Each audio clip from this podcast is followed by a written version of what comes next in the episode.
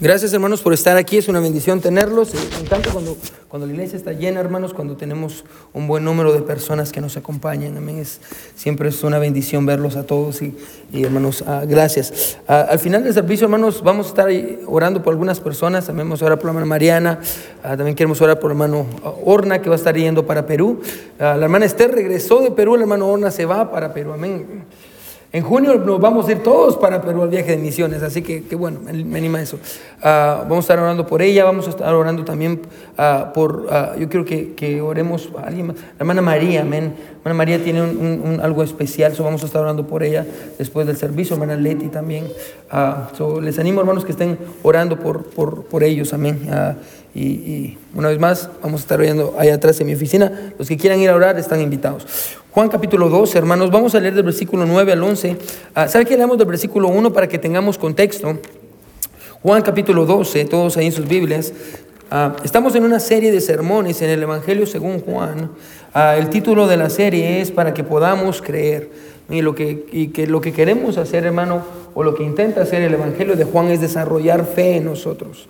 Entonces, ese es, más o menos lo que eh, eh, el libro de Juan quiere hacer en nuestras vidas. Quiere ayudarnos a desarrollar una fe, una fe que es inquebrantable. Así que, ah, pero vamos a ver, hermanos, el desde el versículo 1 del capítulo 2, hermano, para poder tener contexto de lo que pasó o de lo que está pasando. Ya semanas, a la semana pasada consideramos los primeros ocho versículos, pero hoy vamos a estar en el versículo 9 al 11, solo para que ustedes sepan. Y una vez más, hermanas, les recuerdo que tenemos una guardería. Si tienen sus, sus bebés, hermana, llévelos a la guardería, no se preocupe, no hemos perdido ningún niño, bueno, algunos, pero se cuenta la leyenda los viernes cuando tenemos el instituto bíblico que lloran unos niños, amén, pero ah, ah, ah, no, pero hay hermanas, hermanas que se están perdiendo el, servicio para que puedan cuidar a los bebés. Entonces, yo le animo, hermano, no, pastor, pero llora. No se preocupe, hermano, ¿sí? yo igual dejaba a mis hijos, y miren cómo están. son mentiras, no, son, no, no, quieren ir a dejarlos ahora, amén. pero vamos a leer del versículo 1, hermanos, capítulo 12, versículo 1, al versículo 11. La palabra de Dios dice así, dice, seis días antes de la Pascua, vino Jesús a Betania, donde estaba Lázaro, el que había estado muerto y a quien había resucitado de los muertos. Y le hicieron ahí una cena, Marta servía y Lázaro era uno de los que estaban sentados a la mesa con él.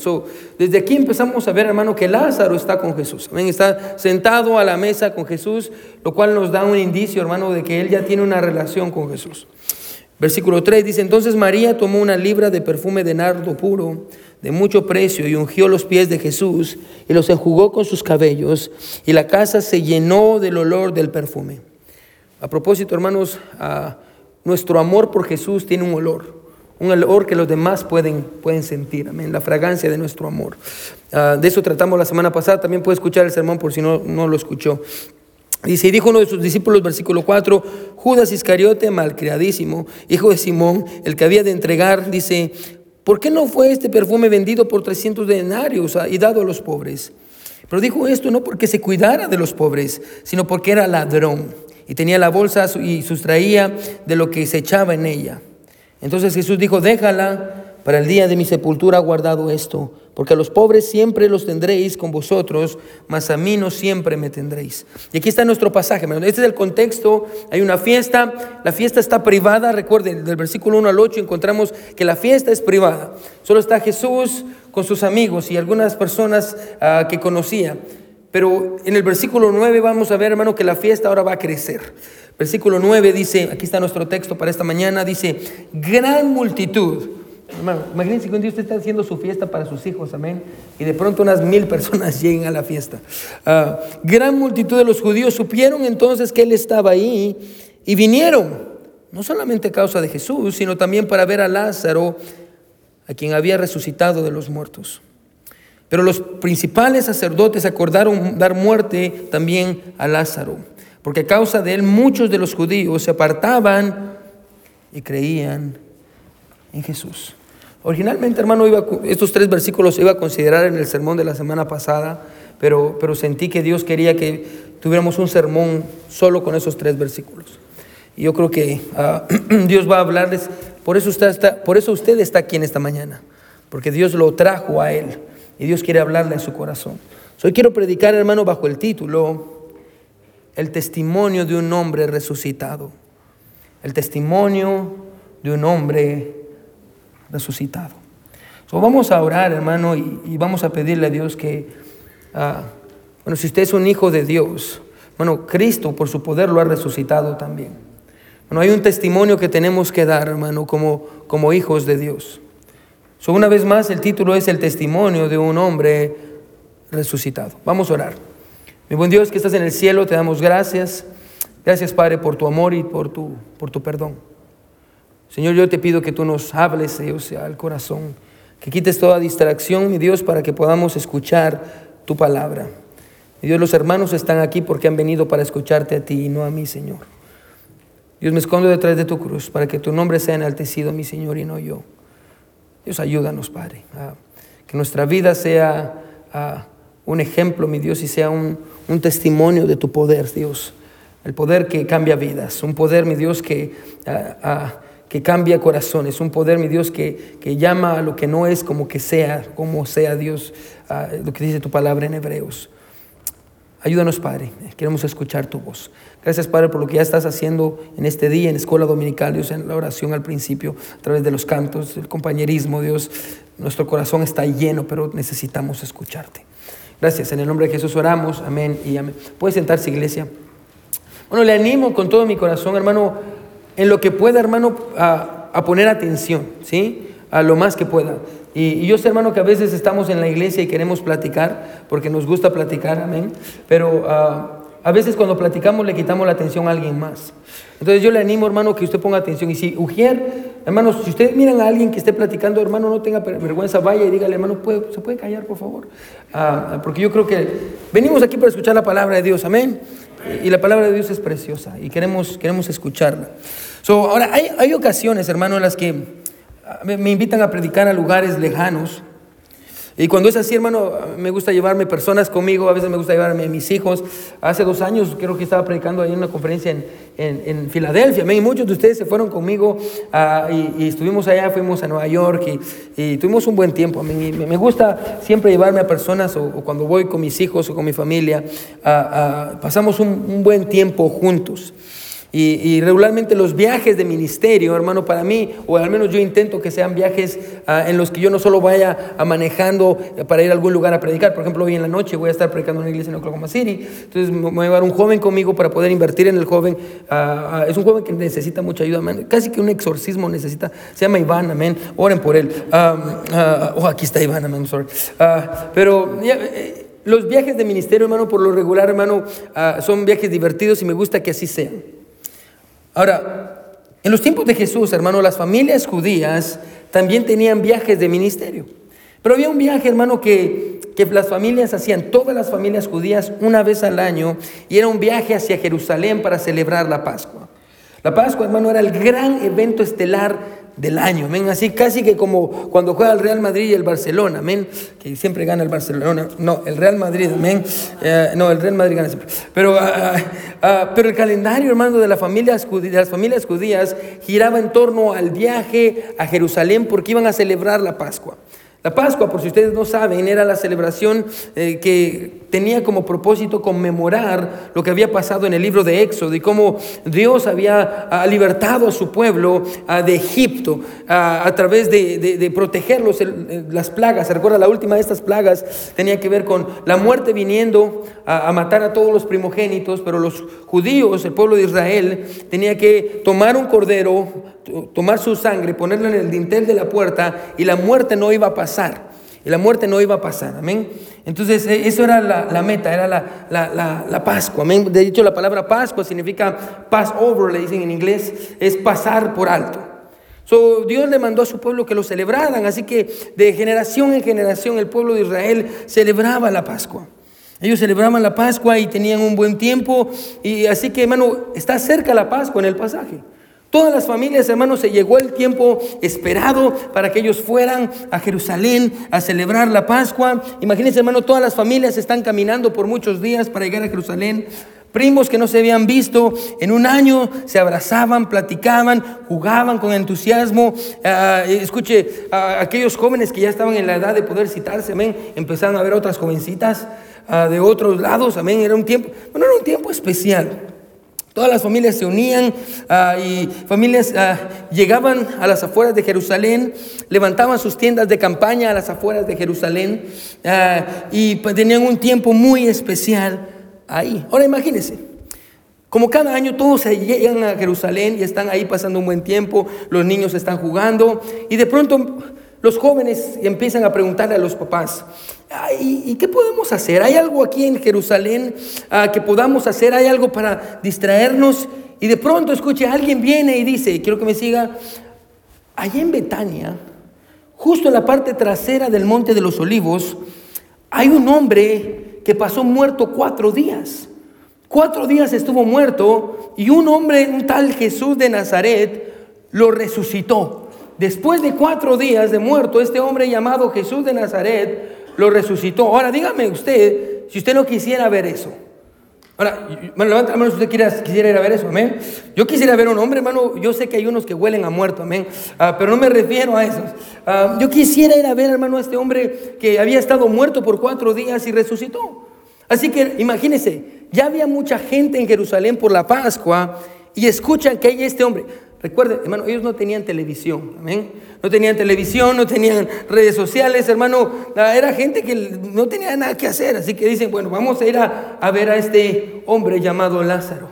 Así que encontramos a Jesús comiendo con Lázaro, Marta y María, y están ahí ah, y con sus discípulos y más personas, me imagino. Y de pronto, hermano, tocan la puerta. Y cuando abren, hermano, hay una multitud de personas esperando. Y ellos están ahí, escuche, no necesariamente para ver a Jesús. Están ahí para ver a Lázaro. hoy todos nosotros vamos, vamos a ir a ver a Lázaro.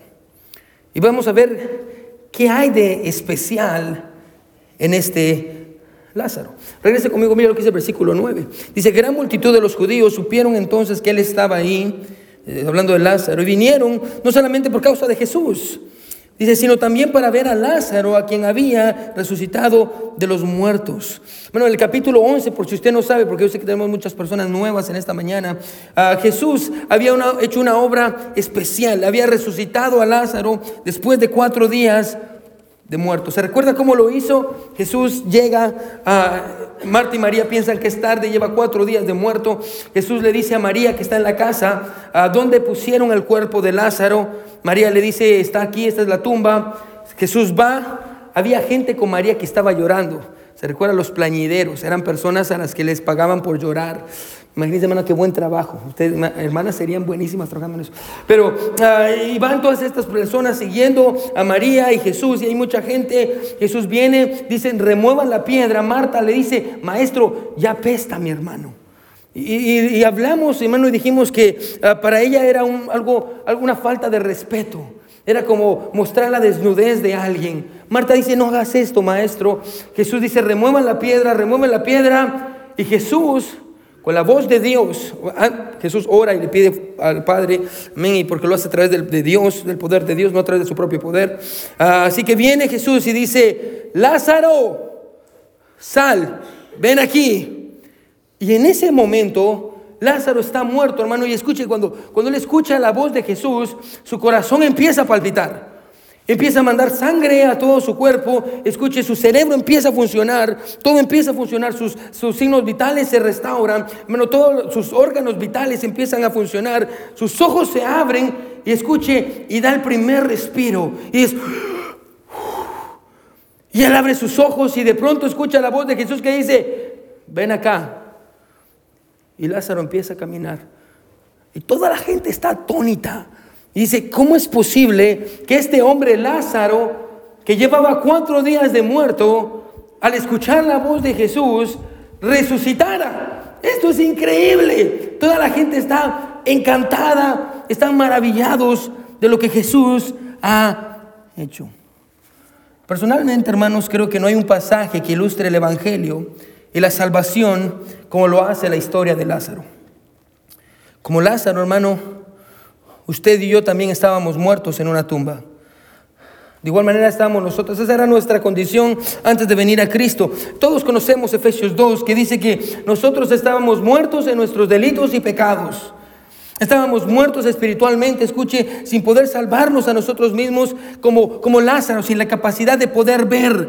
Porque hombres muertos no ven. Usted, usted ha visto esto, hermano, claramente. Personas que están destruyendo su vida, la vida de sus hijos, la vida de todas las personas que aman. Y usted desde afuera viene y dice, ¿que no puedes ver lo que estás haciendo? La respuesta es no. Una persona muerta no puede ver.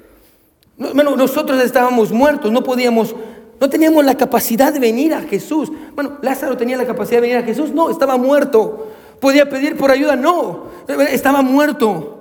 No podíamos venir a Cristo, no podíamos clamar por ayuda, no podíamos hacer, escuche, absolutamente nada para cambiar nuestra condición. Y en ese punto, cuando estábamos muertos en nuestros delitos y pecados, usted y yo también escuchamos la voz de Jesús, que nos llamó por nombre. Y nos dijo, Ángel, ven. José, ven. Homero, ven. Víctor, ven. Y escuchamos su voz. Y, hermano, nosotros venimos a Él por la voz que escuchamos. Hermano, Agustín de Hipona dice sobre este pasaje, si Jesús no hubiera dicho el nombre de Lázaro, todos los muertos se hubieran levantado por la voz y el poder de Jesús. Hubo un momento, iglesia, en el que usted y yo escuchamos la voz de Jesús y vinimos a Él y en ese momento Jesús conquistó la muerte a través de su voz. Y nosotros venimos a Él. Bueno, eso es lo que pasó en Lázaro. Y me encanta porque cuando Lázaro sale, lo primero que Jesús dice es, desátenlo. Porque como Lázaro ahora escuche, nosotros en Cristo también caminamos en libertad.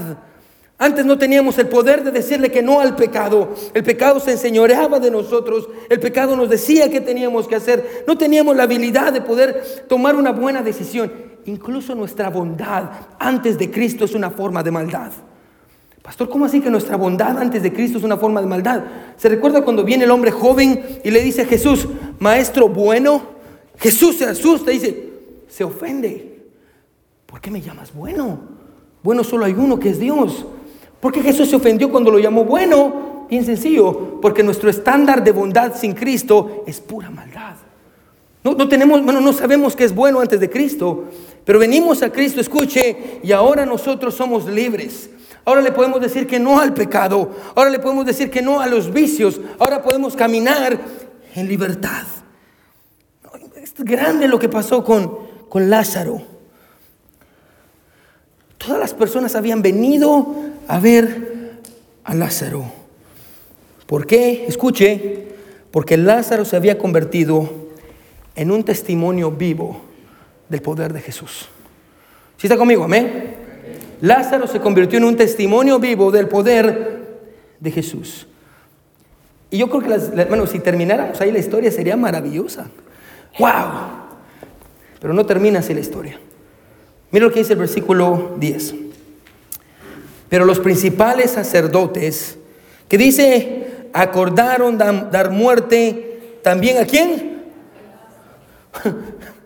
Ahora, hermano, yo estaba leyendo esto de la semana pasada, estaba riéndome, porque pienso, lo acaban de revivir, ya lo quieren matar. ¿Se imagina la frustración de Lázaro? Pues si llevo seis días de vivo y me quieren volver a matar, ¿amén? Qué tristeza. Los líderes religiosos querían matarlo. Ahora, hagámonos esta pregunta. ¿Cuál fue el crimen de Lázaro?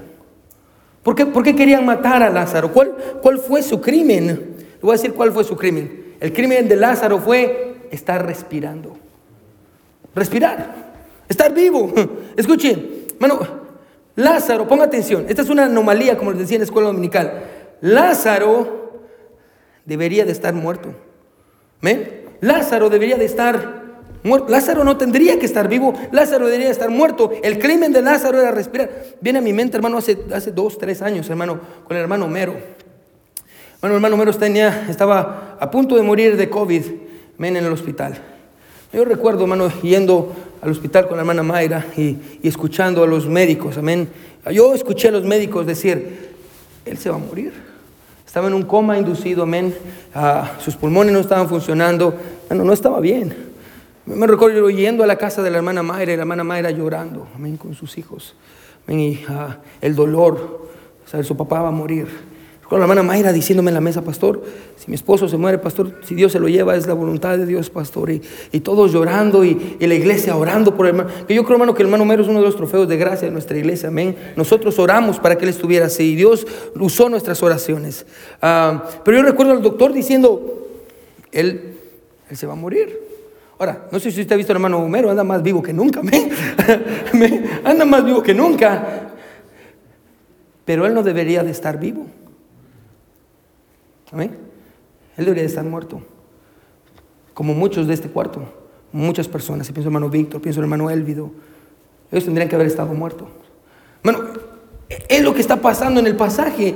La anomalía aquí es Lázaro tendría que estar muerto. Él no tendría que estar vivo. Los líderes religiosos no solo estaban pensando en matar a Lázaro, ellos ya estaban planeando su muerte. Escuche, ellos se sentían amenazados. Ponga atención.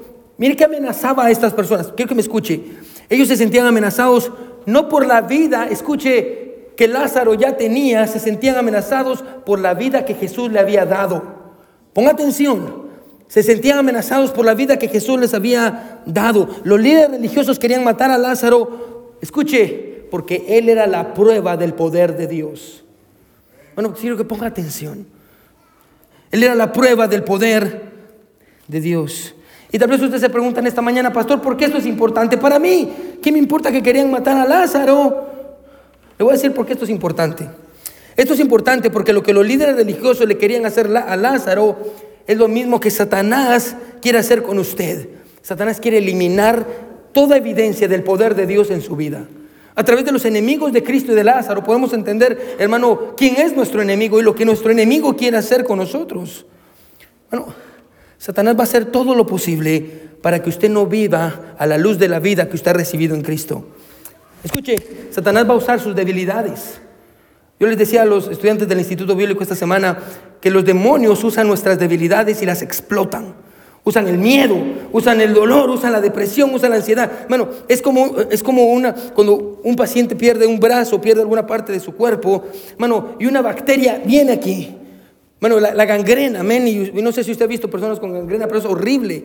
Bueno, estos virus que vienen y estas bacterias se aferran, escuche, de las heridas. Igual pasa con los demonios.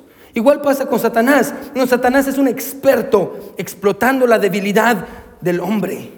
Bueno, es lo que Satanás usa. Satanás va a usar a otros en su vida, en su vida para desanimarlo, para traerlo abajo. Va a usar el mundo y sus deseos. Y usted va a empezar a creer, escuche, que lo que la vida la vida se trata de hacer más dinero, de que me vaya bien, de vivir más cómodo. Usted vive en Wonderland. Como Jesús dijo, aquel que piensa ganar el mundo va a terminar perdiendo su alma. De nada le sirve al hombre ganar el mundo y perder su alma. Satanás va a usar todo lo que esté en su poder para evitar que usted sea un testimonio del poder de Dios. La meta de Satanás es, escuche, que usted, aunque esté vivo, viva como que está muerto. Porque así usted nunca le va a traer gloria a Dios. Bueno, si usted dice que está vivo en Cristo, pero no vive a la luz de las escrituras, bueno, y no vive en el poder de Dios, usted vive como usted quiere vivir. Usted dice que es cristiano porque va a la iglesia y porque lo llevaron a la iglesia cuando era chiquito y lo llevaban a la fuerza, amén. Y usted creció en la iglesia y usted dice, yo soy cristiano. Pero usted ni siquiera sabe cuándo vino a Cristo. Y no hay ninguna evidencia del poder de Dios en su vida. Hay un libro, hermano, que le animo que lea. Ah, se llama Ateos, que se llama ah, Cristianismo Ateo. Ah, como creyentes, escuche, viven como que si Dios no existiera. Muchas veces viven así. A Satanás le encanta eso. Es lo que Satanás quiere. Así que aquí está Lázaro, aquí están todos, y hay un montón de gente que vino a ver a Lázaro. ¿Por qué? Versículo 11 vamos a llegar a la verdad, hermano. Quédese conmigo. Si está conmigo, amén. Lo que dice el versículo 11. Porque a causa de él, de Lázaro, muchos de los judíos se apartaban y creían en Jesús. Me, llama la atención la palabra se apartaban. ¿Se apartaban de qué? del camino que ellos creían. Bueno, recuérdese, ¿a qué llegaron a Jerusalén? ¿Llegaron a, a qué? A celebrar la fiesta de la Pascua. Ese era el camino que ellos habían decidido seguir. Esta es la Pascua, esta es la manera, esta es la religión que tenemos. Mis papás nos, nos criaron así. Estamos aquí por esto. Desde que yo era chiquito yo soy un católico, o yo era un testigo de Jehová, un mormón. Toda nuestra vida nosotros hemos creído en este, este judaísmo. Por eso estaban ahí y llegan, escuchen, y miran a Lázaro y dicen, es imposible que este hombre que ha estado muerto cuatro días y ha sido resucitado por Jesús. Y la Biblia dice que, que la gente empezó a apartarse de su camino. A propósito, hermano, ya que estamos aquí, eso es arrepentimiento. Arrepentimiento, hermano, no es cuando usted llora o cuando usted dice, ay, cómo me duele. Escuche, arrepentimiento es cuando usted cambia. Amén. Cuando usted cambia de destino. Cuando usted dice, yo iba para acá, pero ahora voy a cambiar. Ahora yo voy, yo voy para allá. Ya iba a cambiar de destino yo también. Pero eterno, ¿eh? Ahora voy para allá. Ese es arrepentimiento. Cuando usted cambia dirección. Así que todos empezaron a convertirse, a venir a Cristo. Dios estaba usando a Lázaro como una prueba de su poder. Ahora, la razón por la que estamos aquí es porque lo que Dios hizo con Lázaro en el pasaje es lo que Dios quiere hacer con nosotros. Por eso usted está aquí en esta mañana. Es el mensaje, el mensaje que usted necesita escuchar es este, ahorita lo vamos a ver. La razón por la que usted está aquí es esta. Es porque lo que Dios hizo en Lázaro, Dios lo quiere hacer en cada una de las personas que están aquí. Usted no vino a la iglesia en esta mañana porque usted es bueno y dijo, hoy quiero ir a la iglesia. No, no, no. Usted está aquí porque Dios quería hablar con usted. Amén. Y Dios quería darle un mensaje a usted en esta mañana a través de su palabra. Y el mensaje es bien claro. Lo que yo hice con Lázaro, también quiero hacer en tu vida. Es el mensaje. Ahora, la pregunta es esta. Lázaro se convirtió, escuche, en una estrella en la ciudad, una estrella que brillaba con la luz de Cristo, pero la pregunta es esta, y esto es, hermano, donde nos va a volar la cabeza. Lázaro es un maravilloso testigo. ¿Sabe qué es un testigo? Amén, alguien que dice y testifica del poder de Dios. Por eso cuando salimos a evangelizar, muchas veces decimos, salimos a testificar. Amén. Usted cuando sale a testificar, habla con personas, muchos hermanos tocan puertas, reparten tratados. Yo animo a la gente de nuestra iglesia que, bueno, ganar almas no es algo que hacemos los sábados, eso es un estilo de vida, amén. El otro día estaba hablando con un pastor, me dice, no, es que ustedes no salen a ganar almas. No, yo gano almas todos los días. No necesito un día. Los, hermanos de nuestra iglesia invitan personas, comparten el Evangelio. No, necesitamos un día. Bueno, ese es un estilo de vida. Pero cuando hablamos de testificar, ¿qué es lo que hacemos? Amén. Hay una persona, venimos y le decimos, ah, Cristo hizo esto por usted y todas estas cosas. Cuando testificamos, escuche, hablamos. Amén.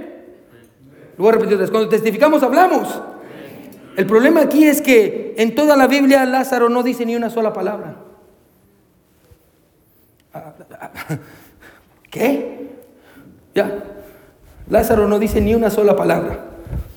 Usted nunca va a encontrar que Lázaro haya dicho algo en la Biblia. ¿Qué quiere decir eso? Que de todas las palabras que Lázaro hizo, no hay ninguna palabra que haya sido digna de haber estado o haber sido considerada palabra de Dios. Ya, ¿cómo así, pastor? Ya, en toda la Biblia no hay ninguna palabra que haya venido de la boca de Lázaro. Y tal vez usted se pregunta, entonces, ¿cómo fue testigo? si nunca habló. ¿Por qué? Si nunca dijo una sola palabra, ¿por qué había un montón de gente viniendo a verlo? ¿Por qué si nunca dijo una sola palabra, el mensaje que él comunicaba era tan grande? ¿Por qué si nunca dijo una sola palabra, lo que transmitía tenía el poder de que la gente cambiara y, escuche y dejara su camino y lo que había creído por años y vinieran a Cristo? Si nunca dijo una palabra, ¿por qué hay multitudes que vienen a ver a Lázaro? ¿Qué hace que el testimonio de Lázaro sea tan poderoso? Quiero que me escuche.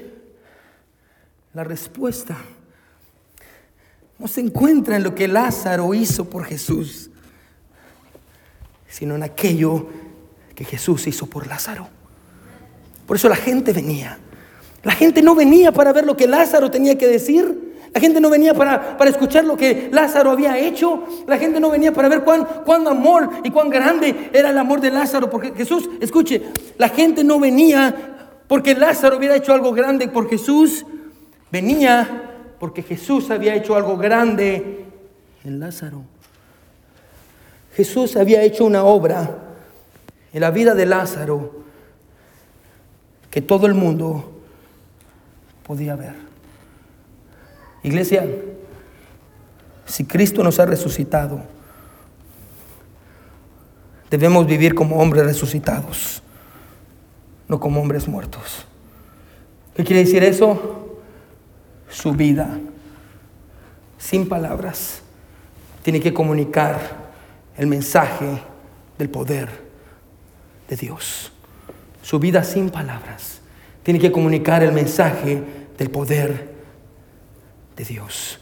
¿Cómo comunicamos un mensaje sin palabras? ¿Cómo, comunicamos un mensaje sin palabras? Hace unos, varias semanas estaba en el hospital. Fui a hablar con una, me llaman de la emergencia, que hay un paciente, está muy mal, ah, está muy asustada, está en la emergencia y, queremos que usted venga para tranquilizarla, ¿me? Entonces, como, ah, está bien, ahí voy, pues. Ya fui. Cuando entré, mi mayor miedo, hermano, es que no pueda hablar con la gente, porque si no, ¿cómo le voy a ayudar? Entonces llego y ahí estaba la paciente y, me, introduzco, me presento, la paciente no me responde. La paciente es, ah, evidentemente es de Asia.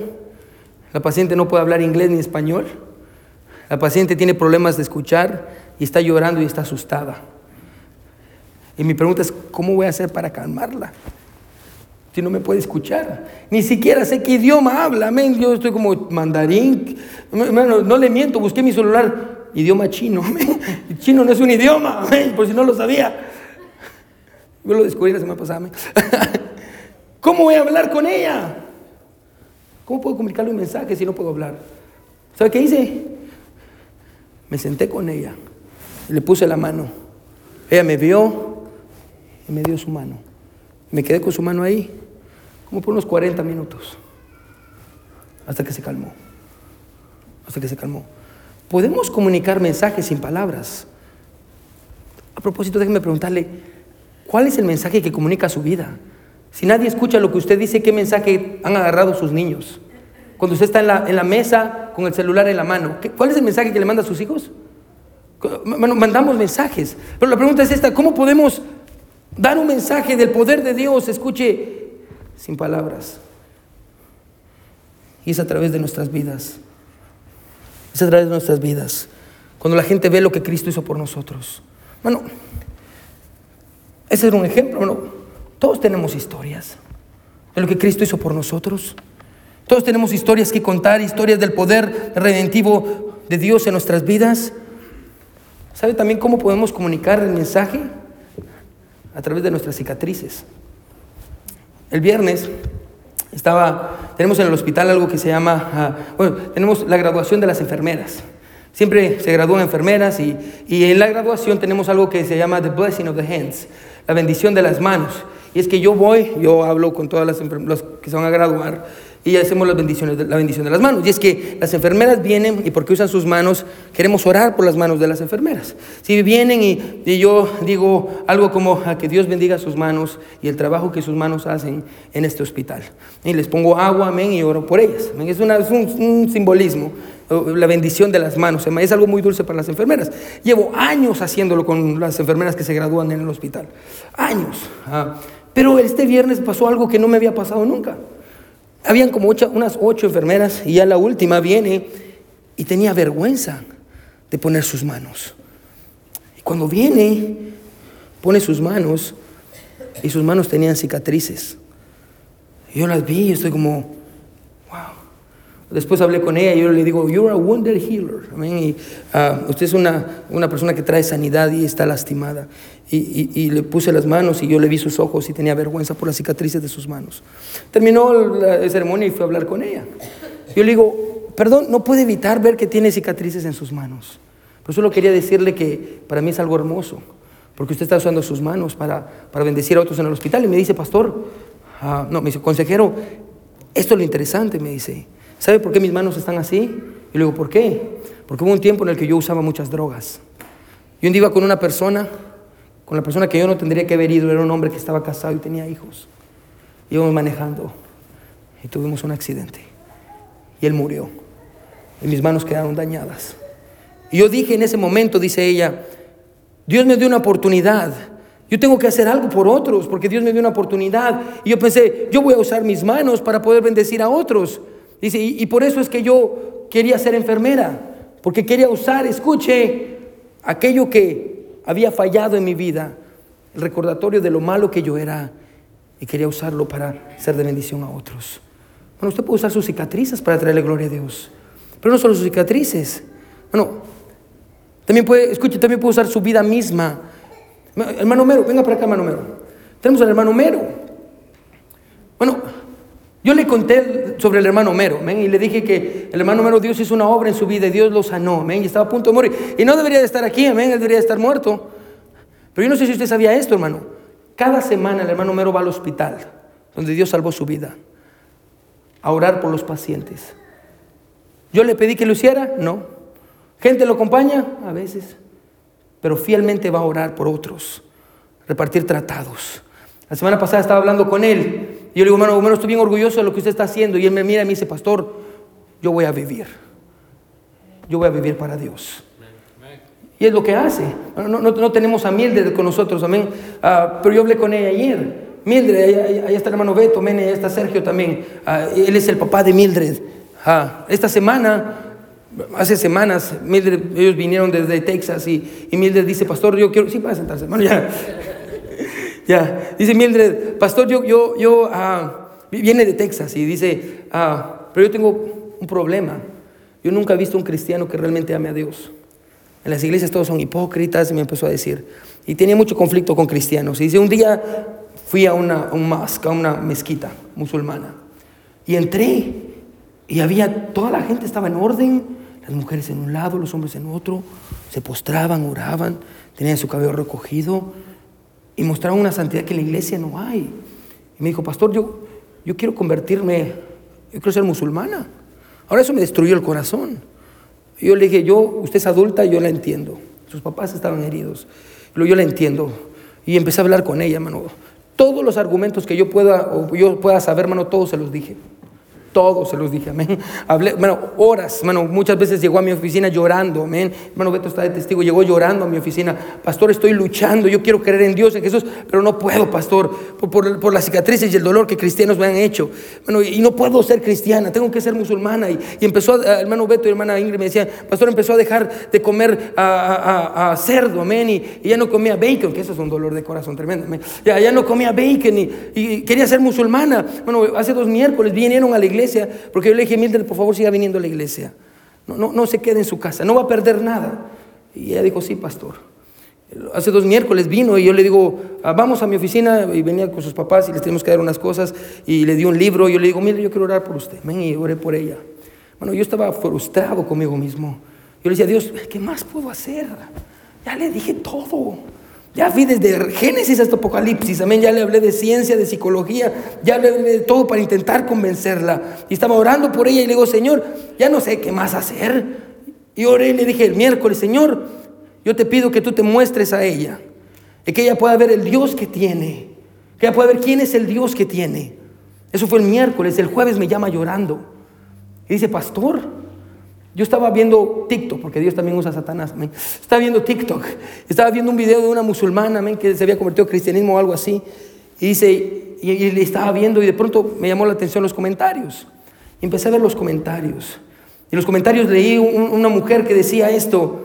Toda nuestra vida como musulmanes, era una musulmana que vino a Cristo, dice, todo, toda nuestra vida como musulmanes nosotros nos enseñan que tenemos que guardar estas cosas y tenemos que vestirnos de esta manera y tenemos que guardar nuestro cabello y tenemos que no, no comer cosas mundanas o cosas inmundas y tenemos que orar tantas veces al día y tenemos que ir por lo menos un año a la Meca y tenemos que hacer todas estas cosas con tal de ver si podemos ganar nuestra salvación. Pero al final del día dice, yo siempre me quedaba triste y vacía y de pronto entendí, dice, y conocí a Cristo. Y en Cristo me di cuenta que Él ya había hecho todo lo que yo no podía hacer. Y Él ya había dado su vida por mí. Y Él había vivido la vida que yo no podía vivir. Y mientras dice, pastor, y yo vi a Jesús. Como nunca lo había visto en mi vida, pastor. Yo vi a Jesús y, yo vi y entendí y dije, ¿por qué estoy haciendo esto? Dios me ha traído a Tulsa. Yo no pensaba que iba a estar aquí. Y vino y, me trajo en una iglesia cristiana. Y lo conocí a usted, pastor. Y conocí cristianos verdaderos. Escuche, Jesús es real. Y dice, y fui y me puse en, mi, cuarto. Y dije, Señor, tú eres real. Yo creo en ti, Jesús. Bueno, ¿y sabe qué? Bueno, me encanta. Ayer me llama su hermano. Y me dice, pastor, yo siento que no estoy bien con Dios. ¿Por qué? Porque mientras está hablando con Él. Bueno, bueno, eso es vivir en el poder, escuche, de la resurrección de Cristo. Es ser un testigo fiel. Escuche, tal vez no con nuestras palabras, escuche, no tal vez con lo bueno que somos, pero con aquello que Cristo hizo por nosotros. Es decirle a la gente, hey, yo era un pecador, yo no tenía futuro, yo era esto antes, pero Cristo vino a mi vida y Él cambió mi vida por completo. Escuche, eso es ser un testigo del poder de Dios. Es un testigo del poder de Dios. Es decir, yo antes era ciego, pero ahora yo puedo ver. Antes mi camino era la muerte, hoy camino en vida. Es como el hermano Mero Decir, yo tengo una vida y esa vida no me pertenece, es de Dios. Es como la hermana Julia, después del cáncer, decir, yo tengo amor para Dios, yo quiero que todo el mundo conozca a Dios. Iglesia, si Cristo nos ha salvado y nosotros caminamos en el poder de resurrección, hermanos, caminemos como que estamos vivos en Cristo, no como muertos. Si usted tiene una historia, hermano, cuéntela. Hable a otros del poder de Dios. No se quede callado. Viva para la gloria de Dios. Ese es el testimonio de un hombre resucitado. ¿Cuál es su testimonio? Porque lo que le pasó a Lázaro es lo que Dios quiere hacer con usted. No viva como un hombre muerto. No viva como usted vivía antes. Viva para Jesús. Todos con ojos cerrados y cabeza inclinada. Nadie viendo.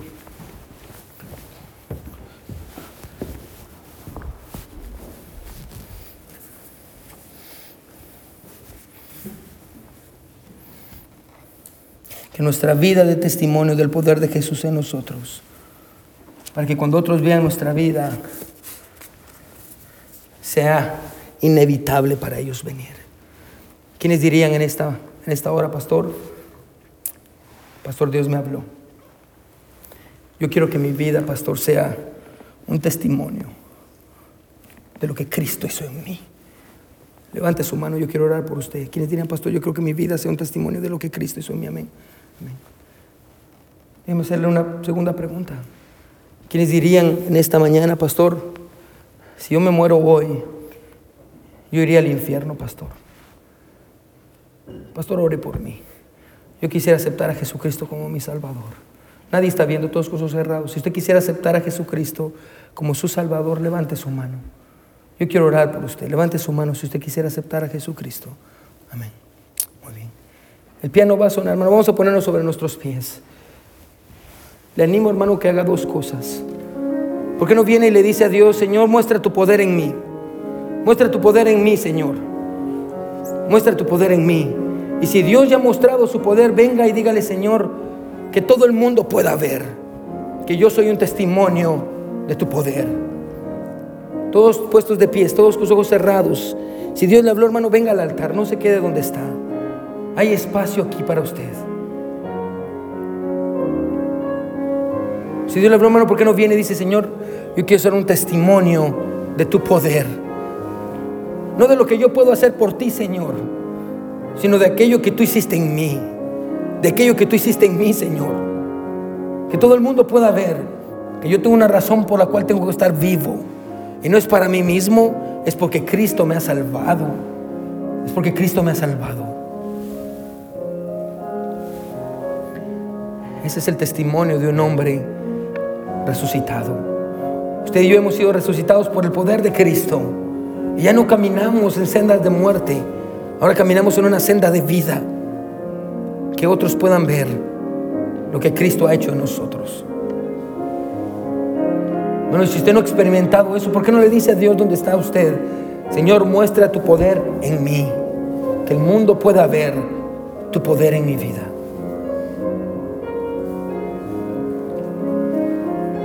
No quiero vivir más como un hombre derrotado. No quiero vivir más como una mujer derrotada. Quiero vivir en el poder de la resurrección. Recuerde que aquel que no escatimó a su propio Hijo, ¿cómo no nos dará juntamente con Él todas las cosas? Usted puede vivir en el poder de Dios. Usted puede vivir en el poder de Dios.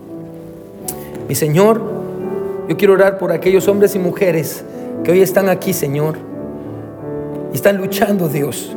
Están luchando muy fuerte, Padre Eterno, por ser una prueba, mi Dios, para el mundo de lo que tú has hecho en ellos. Señor, ayúdanos a usar nuestra vida, nuestras cicatrices, nuestras historias, nuestros triunfos, Señor, nuestras debilidades, como testimonio del gran Dios al que servimos. Ayúdanos, Señor. Ayúdanos a poder comunicar un mensaje que a veces nuestras palabras no pueden comunicar, pero nuestra vida sí, Señor. Ayúdanos a vivir de tal manera que el nombre de Jesús y el poder de Dios sea manifestado. Que la gente pueda entender que hay perdón en Cristo. Que la gente pueda entender, Dios, que hay una nueva oportunidad. Que Jesús puede cambiar. Que Jesús puede dar vida. Gracias, Señor. Ayúdanos a estar más cerca de ti. Ayúdanos, Señor a vivir en el poder de la resurrección. Ayúdanos a vivir como hombres y mujeres resucitados. Gracias Padre por todo. En el nombre de Jesús oramos. Amén y amén.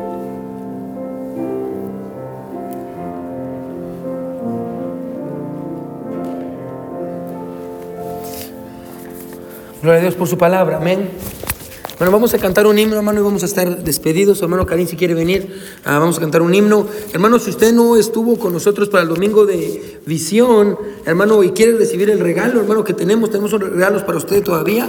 Así que venga conmigo, hermano. Ahí está, allá, allá a la mesa, hermano, podemos darle un regalo. Si usted no estuvo para el domingo de resurrección. Oh, y no se olvide, hermano, de dejar, escuche, no se olvide de dejar sus copias ah, de las preguntas, hermano, allá atrás con los sugieres. Hermano Víctor, ok, el hermano Víctor va a estar ahí con, la, con, algo para recibir las, las hojas. Hermano, si usted hizo una pregunta, deje las hermanos, al hermano Víctor. Y la segunda, hermanos, si usted quiere pertenecer al coro de la iglesia, hermano, mañana empieza, no, el martes empieza el coro. Así que, hermano, le animo, por favor. Si usted puede cantar, hermano, no se lo niegue a Cristo. Si Dios le dio un don, un talento, hermano, Cante, úselo para Dios, amén. Y este hombre puede hacer cantar a cualquier persona, amén, créanmelo. Así que ah, el martes tenemos eh, el, ensayo de coro, qué hora? A las 7. A las 7, todos están invitados. Así que vamos a cantar el himno y después vamos a estar despedidos. Los quiero mucho, hermanos. Nos miramos el siguiente domingo.